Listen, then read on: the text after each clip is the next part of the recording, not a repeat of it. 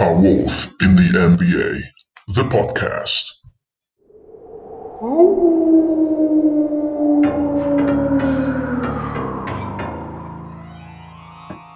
Ciao a tutti ragazzi e benvenuti a una nuova puntata del A Wolf in the NBA, il podcast italiano dei Minnesota Timberwolves. Io sono Fra e finalmente possiamo ritornare a parlare delle partite dei Wolves.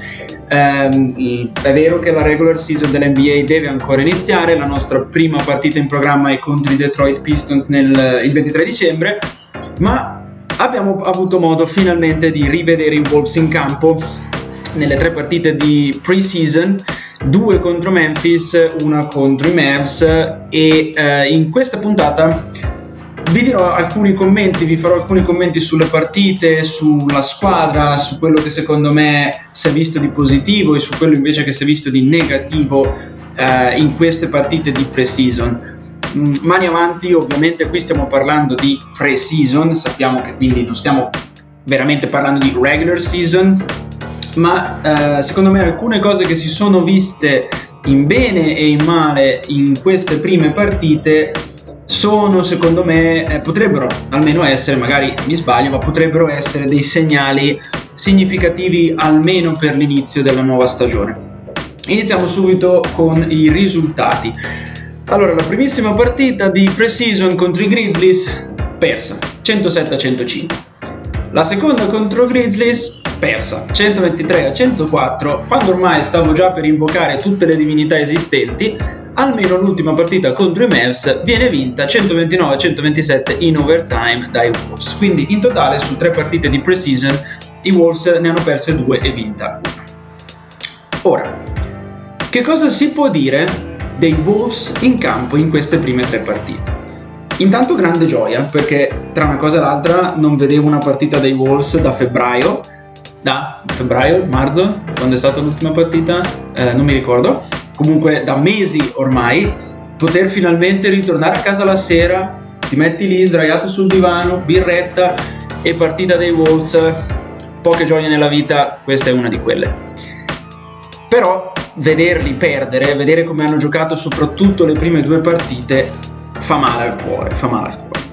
E secondo me bisognerebbe partire proprio da questo problema, cioè la domanda quanto è negativa la difesa dei Wolves. Noi già sapevamo che, eh, noi tifosi dei Wolves già sapevamo che la difesa sarebbe stata la grande difficoltà, il grande punto, il grande problema di questa squadra nella nuova stagione. È sempre stato negli ultimi anni e già sapevamo che questa nuova stagione non avrebbe visto cambiamenti da questo punto di vista. E purtroppo queste partite hanno dimostrato che i Wolves hanno ancora un grande problema difensivo e secondo me il grandissimo problema difensivo dei Wolves è Towns. E Towns secondo me è, è proprio a guardarlo in campo, a vedere come, difen- come, difende, cioè come prova a difendere, è una, una stilettata al cuore ogni volta che c'è un'azione eh, offensiva avversaria. Non... Spezzo una lancia a favore del, dei giocatori che non sanno difendere. La difesa è complicata.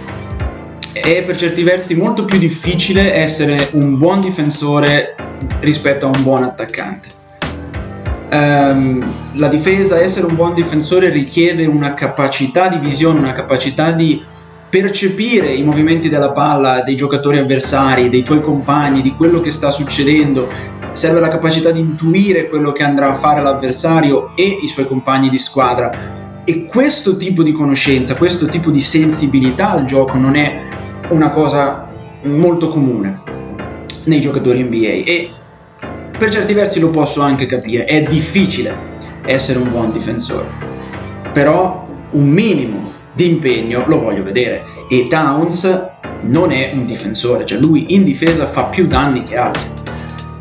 Ora, per esempio, prendiamo le partite contro i Grizzlies.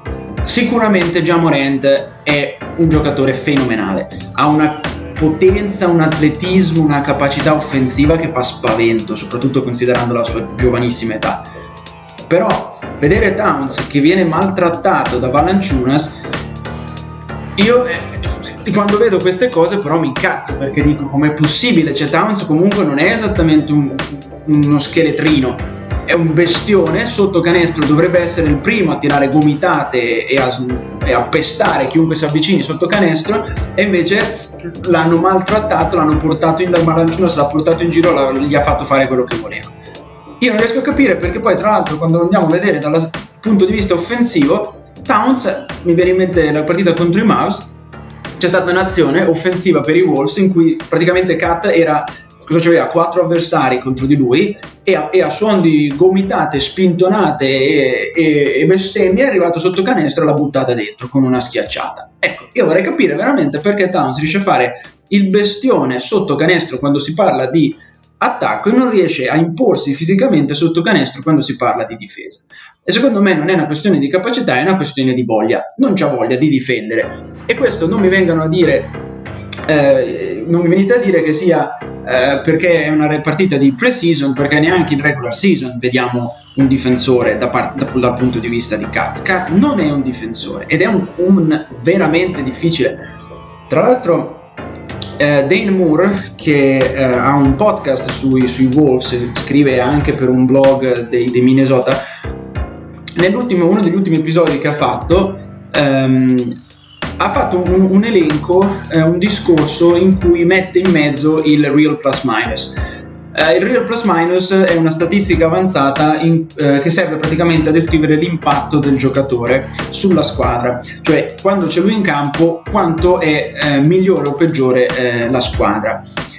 E lui ha detto una cosa che secondo me è abbastanza significativa, ha detto che Towns è quinto tra tutti i giocatori NBA quando si parla di offensive real plus minus, cioè eh, quando si parla di giocatore che ha un impatto positivo a livello offensivo. Lui è il quinto miglior giocatore da questa statistica in tutta la Lega ed è il primo tra i centri. Ma quando si parla invece di difesa, lui è 514 su 520 giocatori in totale nella NBA e è 72 tra i centri, cioè è l'ultimo. Ecco, ovviamente queste sono statistiche, ehm, tra l'altro il Real Plus Minus è una statistica anche che se andate a vedere il sito dell'NBA si potrebbe un po' discutere perché certe volte vengono messi in posizioni elevate dei giocatori che hanno fatto, che ne so, 10 partite contro dei giocatori invece che ne hanno giocate 72 e sono molto più in basso. Quindi eh, diciamo che a volte questa statistica lascia un po' il tempo che trova, però non è neanche completamente sbagliata, nel senso che per esempio al primo posto eh, per quanto riguarda il defensive real plus minus c'è Robert, quindi è una statistica che per certi versi ha dei valori, non è che si inventa delle cose eh, completamente a caso. Ecco, Kat, queste statistiche dimostrano quello che si sa, cioè che Kat è un giocatore offensivo di primissimo livello, ma è un giocatore difensivo di ultimissimo livello. Questo problema secondo me rimane una, un, grande una veramente, ma veramente un grande problema per i Minnesota. Non si possono vincere le partite con una difesa così putrida. E purtroppo Minnesota su questa cosa non c'è niente da fare. È una squadra che non ha idea di come si difende. Tra l'altro, il, l'incapacità di Towns in difesa è un grande problema anche per una questione di falli, perché Towns, mi viene in mente la partita contro, Mavs, contro i Mavs, a un certo punto è stato fatto sedere perché era già arrivato a 5 falli. Questo anche perché nella sua incapacità difensiva si fa fischiare un sacco di falli. E considerando che oltre un certo limite di falli il tuo allenatore ti fa sedere perché sennò rischi di non tornare proprio più in campo, questo significa che i Minnesota perdono il loro miglior realizzatore o comunque una punta di diamante del loro attacco. Quindi Towns deve fare almeno, ma almeno un minimo sforzo di evitare i falli, visto che a questo punto è palese, non si può chiedere a Towns di essere valido in difesa. Secondo me a questo punto, dopo tutti gli anni che abbiamo, eh, che abbiamo visto questo giocatore dal, sul lato difensivo, è inutile sperare in un cambiamento eh, in Carl Anthony Towns. Non sarà mai un giocatore eh, valido in difesa. Mm, sono anni che dovrebbe lavorare su questo aspetto e sono anni che delude tutte le aspettative. Perciò per me non, non c'è nulla da discutere. L'unica cosa che io mi auguro possa cambiare nell'atteggiamento dal punto di vista difensivo di Carl Anthony Towns è la capacità cercare di evitare di, di farsi fa, fischiare così tanti falli. Questo mi sembra proprio il minimo per evitare di essere messo a sedere e mettere quindi in difficoltà la squadra. Quindi non, non servirà dalla difesa, però almeno evita di farti fischiare falli, un cut che così almeno rimani in campo e fai quello che riesci a fare meglio, cioè attaccare. Ma rimaniamo un attimo su questa difesa, perché mh, mm, soprattutto l'ultima partita secondo me ci ha dato un'idea di cosa dovrebbe fare Minnesota, ossia deve decisamente puntare sui nostri giovani e in particolare mi riferisco ad Okogi, a Anthony Edwards e a Jared Culver. Soprattutto Culver eh, ha giocato secondo me bene dal punto di vista difensivo in queste partite. Sappiamo che JC l'anno scorso ha un po' deluso le aspettative, considerando che era la sesta scelta in un draft comunque molto buono, eh, e l'anno scorso non ha avuto una grandissima stagione da rookie. Eh, però quest'anno secondo me, almeno in queste prime partite, sta dimostrando di aver lavorato durante il periodo di, di pausa, forzata ma di pausa, e mm, questo l'ha detto anche eh, Dane Moore ottimo il fatto che lui sia uno dei pochi che stia effettivamente dimostrando che ha lavorato per migliorare la propria capacità difensiva. Tutti i giocatori del Minnesota sono a dire eh, devo migliorare in difesa, devo guardare più i video, devo capire come migliorare, però intanto l'unico che sembra che abbia fatto qualcosa di buono è Jared Culver è riuscito a mettere in difficoltà Jamorant ed è riuscito a mettere anche in difficoltà i giocatori dei Mavericks nella partita contro Dallas. E secondo me, mentre stavo guardando la partita contro Dallas, mi sono detto, bisogna puntare su questi giovani, soprattutto perché se guardiamo Anthony Edwards, ad esempio, che ha fatto un ottimo, un'ottima partita contro, almeno una buona comunque, una buona partita contro i Mavs, o Kogi ha fatto secondo me un ottimo lavoro contro, eh, contro si chiama Luca Doncic, anche Colver, anche Edwards hanno lavorato bene su di lui, l'hanno fermato. Ovviamente di nuovo stiamo parlando di una partita di regular season, quindi va bene che magari Doncic non stava esattamente giocando con la quinta. Però loro hanno dimostrato di potenzialmente di avere una spinta in più in difesa. E personalmente credo che proprio il vantaggio che hanno sia la loro giovane età e il fisico che hanno. Cioè, Okogi è sempre stato uno che tirava, spingeva fino alla fine. Magari non è sempre efficiente, ma l'impegno che ci mette quel ragazzo sul parquet è mostruoso. E quindi secondo me bisogna puntare sui giovani, farli lavorare, farli migliorare adesso in difesa, perché se Towns a questo punto è una causa persa, loro tre ci aggiungo anche Beasley che è abbastanza ha un fisico secondo me che permette di fare questo ragionamento loro tre possono essere il fulcro della nostra difesa. Dobbiamo fare in modo che questi tre ragazzi sfruttino il loro atletismo, la loro rapidità per difendere sui giocatori avversari. Perché veramente vedere Anthony Edwards con la velocità che ha quel ragazzo, col fisico che ha quel ragazzo nelle partite, se riusciamo a far canalizzare bene questa loro esplosività, questa loro potenza fisica dal punto di vista difensivo, secondo me potremmo riuscire a fare quel salto di qualità assolutamente necessario per almeno raggiungere i playoff nella Western Conference. Mm, anche perché, tra l'altro, Minnesota non ha un problema offensivo, almeno sulla carta, ci arrivo tra un secondo, ma ha un grande problema difensivo. Quindi, ad esempio, Okogi io lo farei giocare senza pretendere da lui un impatto a livello offensivo, perché lì siamo già abbastanza a posto, ma un grandissimo impatto a livello difensivo. E secondo me Okogi è un giocatore a cui puoi chiedere questo sforzo, perché ci mette veramente il 130% ogni volta che entra in campo. E tra l'altro non saprei bene, sinceramente, chi far iniziare in questa squadra. Perché collegandomi a questo discorso, non so quanto sia efficace far giocare tanto questi giocatori. A me sembra quasi più utile continuare a spingerli, a buttarli dentro per brevi periodi, quando ce n'è bisogno, per fare in modo che siano sempre abbastanza in forza e freschi di energie per poter effettivamente fare quello che devono fare, cioè inseguire, stare, tallonare i giocatori avversari e quindi per farlo devi anche avere un minimo di fiato in corpo. Quindi qui mm, non ho ancora ben, bisognerebbe, bisogna vedere ovviamente altre partite, bisogna vedere cosa decide di fare Saunders, ma secondo me dobbiamo veramente lavorare sulla difesa con questo gruppo di giovani sfruttando la loro età, sfruttando il loro fisico. E adesso andiamo a parlare di un'ultima cosa per questa prima puntata del, della nuova stagione, anche se di nuovo stiamo parlando sempre di pre-season, cioè l'attacco dei Wolves. Ecco, io devo dire che mi sono sono un po' deluso, però adesso a ripensarci col senno di poi avevo delle aspettative eccessive.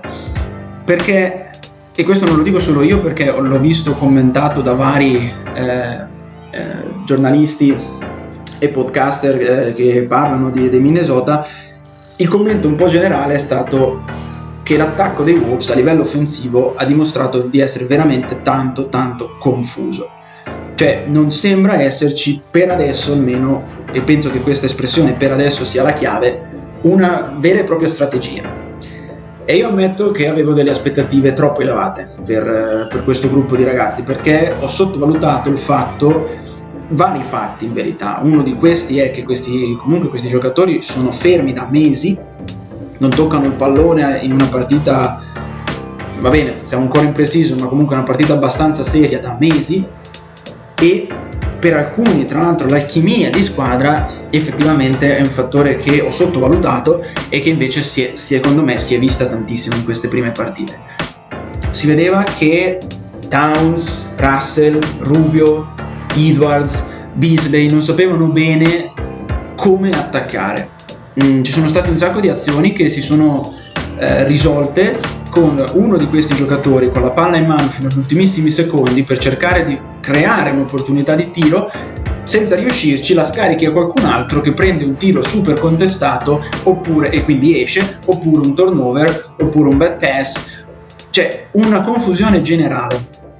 E personalmente effettivamente faccio un mea culpa. Eh, ero, ero, deluso in questi soprattutto dopo aver visto le prime due partite però effettivamente come hanno detto anche tanti tipo di nuovo Dane Moore c'è anche la questione dell'alchimia di squadra. Qui stiamo parlando di giocatori che non hanno mai davvero giocato insieme mm, e devono quindi ancora trovare e anche Ryan Saunders deve ancora trovare secondo me l'alchimia corretta di squadra. Bisogna decidere bene chi, pa- chi inizia. Bisogna decidere bene quante persone tenere contemporaneamente in campo, quali persone tenere contemporaneamente in campo in modo tale che non si pestino i piedi.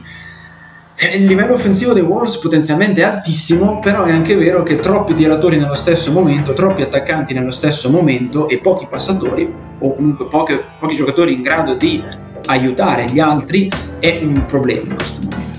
Tra l'altro io mi ricordo che L'anno scorso i Wolves avevano una strategia che era quella di tirare tanto da tre e i giocatori che erano a roster erano abbastanza eh, infatti indirizzati su questa strategia e invece adesso ho notato che non, questa strategia non so se sia davvero stata abbandonata ma di fatto non è stata rimpiazzata da nessun'altra strategia. Ho proprio visto tanta confusione da parte dei Wolves. E credo però che bisognerebbe partire da Rubio. Io, eh, Rubio non ha fatto un grandissimo esordio in maglia Wolves secondo me in queste prime tre partite, però dall'altra secondo me con i giocatori che abbiamo, cioè Russell, Towns, Beasley e anche Anthony Edwards, secondo me la palla deve prima di tutto essere nelle mani di qualcuno che è in grado di non di tirare ma di aiutare i suoi compagni. E Ricky, secondo me, deve prendersi questa responsabilità. La palla deve cercare di, di partire il più possibile dalle mani di, di Ricky e ovviamente dopo la squadra deve riuscire a, a creare un arsenale offensivo proprio eh, che, per, che, effettivamente sia efficace, che praticamente prenda il meglio di tutti loro e riesca a eh, convertire questo meglio in punti. E personalmente credo che il primo passo da fare sarebbe far giocare di più Ricky Rubio, far, magari anche farlo proprio partire come eh, tra i 5 starters e vedere, dare intanto a lui la palla e lasciare che sia lui a decidere, a creare le azioni. Ovviamente Rubio non è che può giocare 48 minuti su 48, però mh, mm, iniziamo da quello e, e vediamo dopo da, da lì dove si può partire. Eh, bisognerà lavorare anche sul pick and roll, secondo me, sfruttare di più Towns come, come pick and roll. Tra l'altro, Towns ha di nuovo a livello offensivo una bestia, quindi anche eh, il tiro da tre, ad esempio, è un'arma che Towns può ancora usare. La versatilità di Towns, secondo me, a livello offensivo è una cosa su cui dobbiamo lavorare, che dobbiamo assolutamente sfruttare. E quindi Diciamo che adesso ho visto tanta confusione, però eh, c'è anche da dire che per fortuna questa non è ancora la regular season, c'è ancora tempo per migliorare. Tra l'altro quest'anno è un anno molto particolare, le squadre non hanno avuto davvero modo di riunirsi, di conoscersi sul parquet, mm, perciò diciamo che mi aspetto di vedere diverse sconfitte, almeno all'inizio, perché dubito che il casino che ho visto in questi giorni, in queste tre partite, si risolva magicamente dopo tre partite però spero che Ryan Saunders e, e il, lo staff e i giocatori siano in grado di trovare alla svelta un sistema, di creare il proprio sistema offensivo che poi dopo porterà grandi risultati secondo me. Perché se una, appena riusciamo a trovare un motore che funziona questa macchina offensiva può andare veramente lontano. E questo è tutto per oggi. A questo punto ci risentiamo settimana prossima quando finalmente avremo di nuovo la prima vera partita dei Wolves, appuntamento quindi il 23 dicembre contro i Pistons e vi auguro un'ottima settimana e forza Wolves.